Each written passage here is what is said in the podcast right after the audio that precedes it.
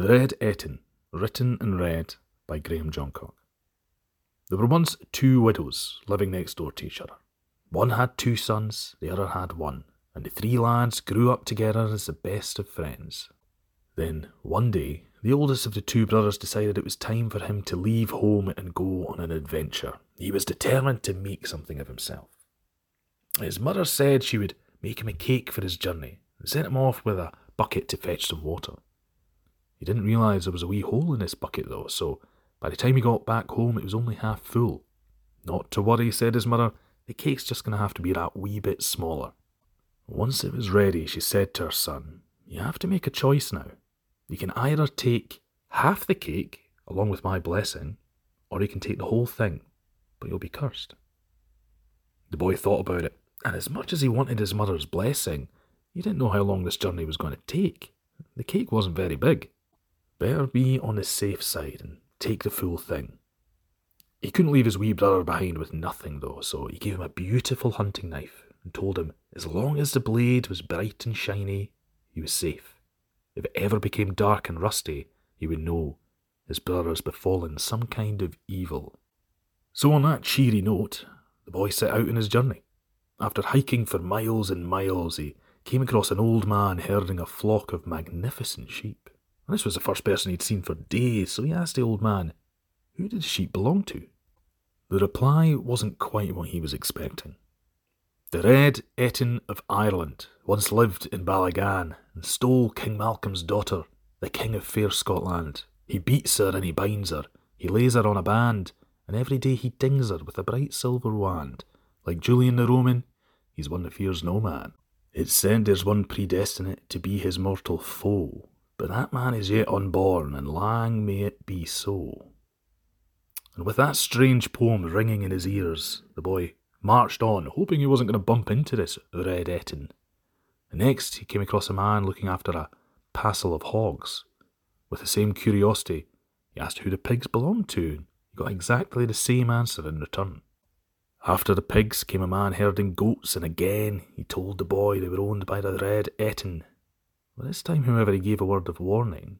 He said that you know, those farmed animals, they were all harmless. But the next lot you're going to come across, they're a wee bit different. Filled with even more dread now, the boy carried on. And sure enough, the monsters that he witnessed would make your blood turn cold. Each beast had two heads, each head had four horns. Those heads, they were all snapping and snarling, and the boy legged it as fast as he could. Every time he thought he was in the clear, he would look over his shoulder and saw those beasts hot on his heels.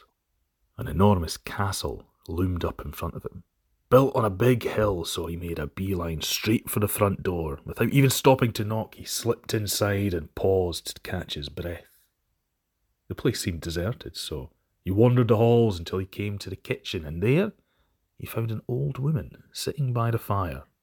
"Oh, I'm so sorry to just barge in like this," he said, "but I was trying to escape those beasts roaming outside. Is there any chance I could just stay for the night?"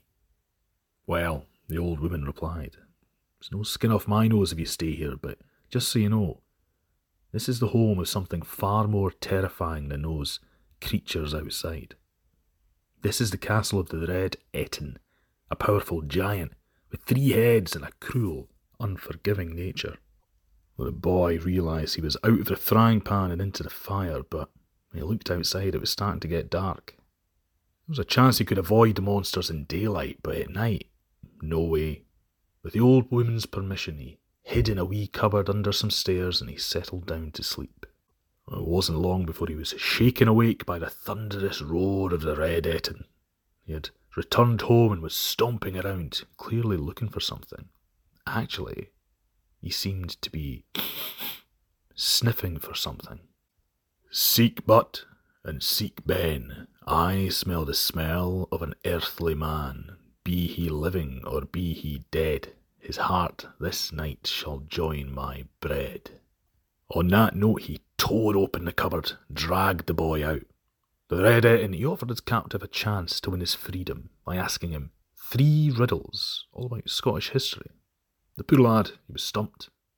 Unable to answer, the giant tapped him with a wand and turned the boy to stone. The next morning, his younger brother, safely back at home, checked the knife he'd been given for probably the hundredth time. It had lost its shine, it was starting to go rusty, and he knew that something had befallen his older sibling. It was time for him to get up and go save him.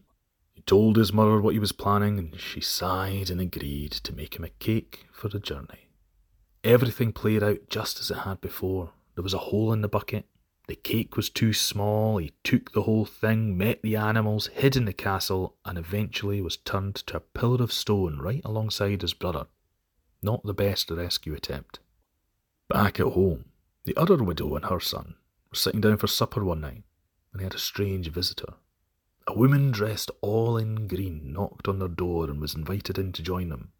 By the fire, she told them that the two boys had been captured by the terrifying Red Ettin. If only there was somebody brave enough to save them both. Well, it might not be his blood, but those two boys were like that other boy's brothers. His mother knew that he was going to try and rescue, no matter what she said, so she sent him to a well to get water for a cake, borrowing their neighbour's bucket. Just as he started to walk home, a raven flew overhead, called out to the boy. The water was leaking out your bucket. He had some wits about him, so he picked up a lump of clay and he plugged the hole, making sure that he returned with a full pail of water.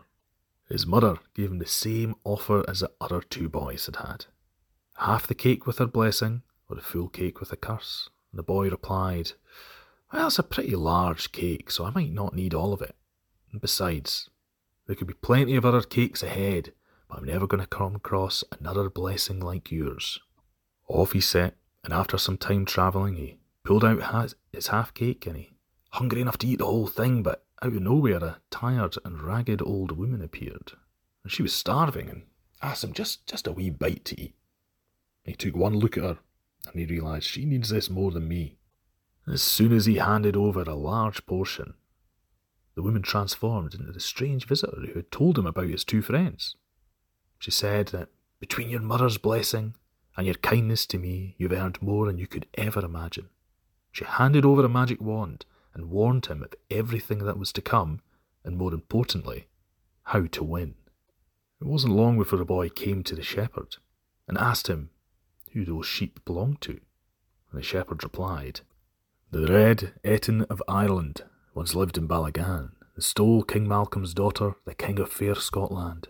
He beats her and he binds her and he lays her on a band, and every day he dings her with a bright silver wand.